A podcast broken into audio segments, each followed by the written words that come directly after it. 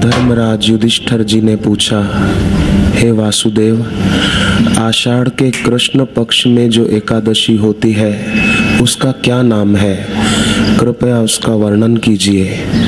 भगवान श्री कृष्ण बोले, नृप श्रेष्ठ, आषाढ़ के कृष्ण पक्ष की एकादशी का नाम योगिनी एकादशी है। यह बड़े बड़े पातकों का नाश करने वाली है।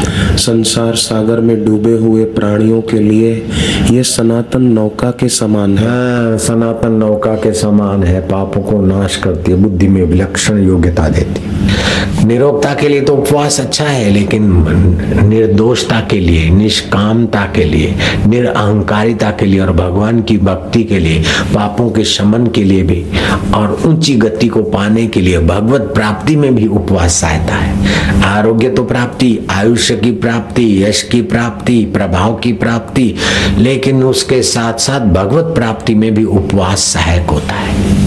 और एकादशी का व्रत सब व्रतों में श्रेष्ठ व्रत माना जाता है। नहीं, रखने से पाप लगता है और रखने से पारे पाप नष्ट हैं और दिव्यता आती हाँ। भगवान श्री कृष्ण बोले अलकापुरी के राजा धीराज कुबेर सदा भगवान शिव की भक्ति में तत्पर रहने वाले हैं। उनका हेममाली नामक एक यक्ष सेवक था, जो पूजा के लिए फूल लाया करता था।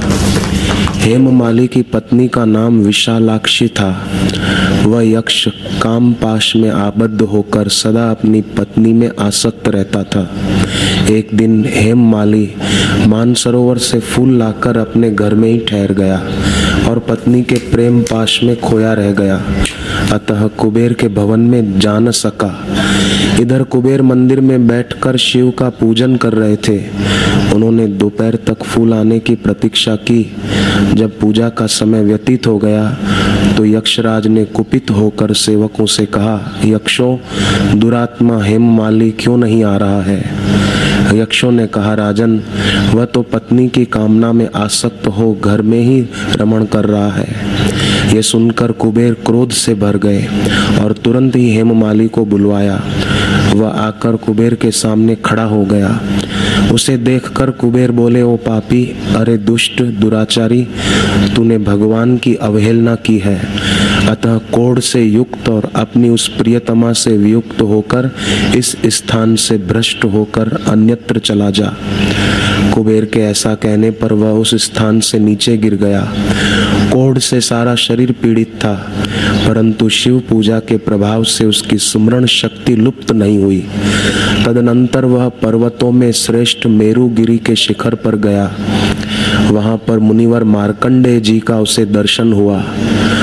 पाप कर्मा यक्ष ने मुनि के चरणों में प्रणाम किया।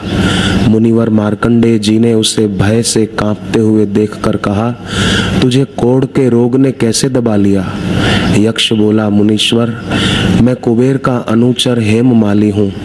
मैं प्रतिदिन मान सरोवर से फूल लाकर शिव पूजा के समय कुबेर जी को दिया करता था।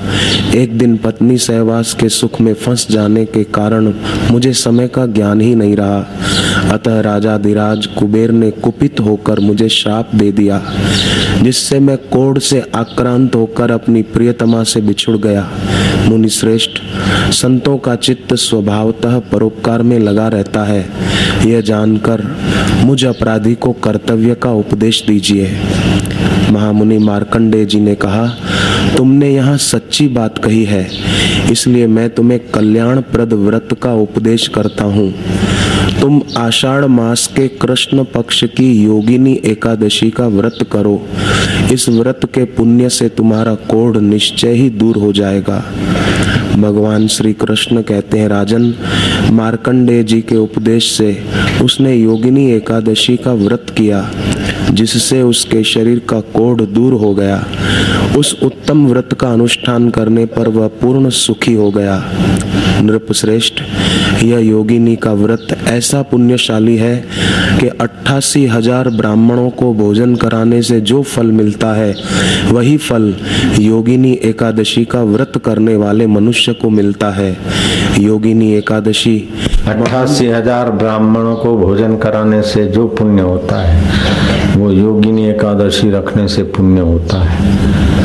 और बड़े बड़े अपराधों और कष्टों से निवृत्ति मिलती है। कुबेर के श्राप से पतित हुए को भी एकादशी के व्रत ने फिर से पावन कर दिया। हाँ पढ़ो। योगिनी एकादशी महान पापों को शांत करने वाली और महान पुण्य फल देने वाली है। इस महात्म्य को पढ़ने और सुनने से मनुष्य सब पापों से मुक्त हो जाता है।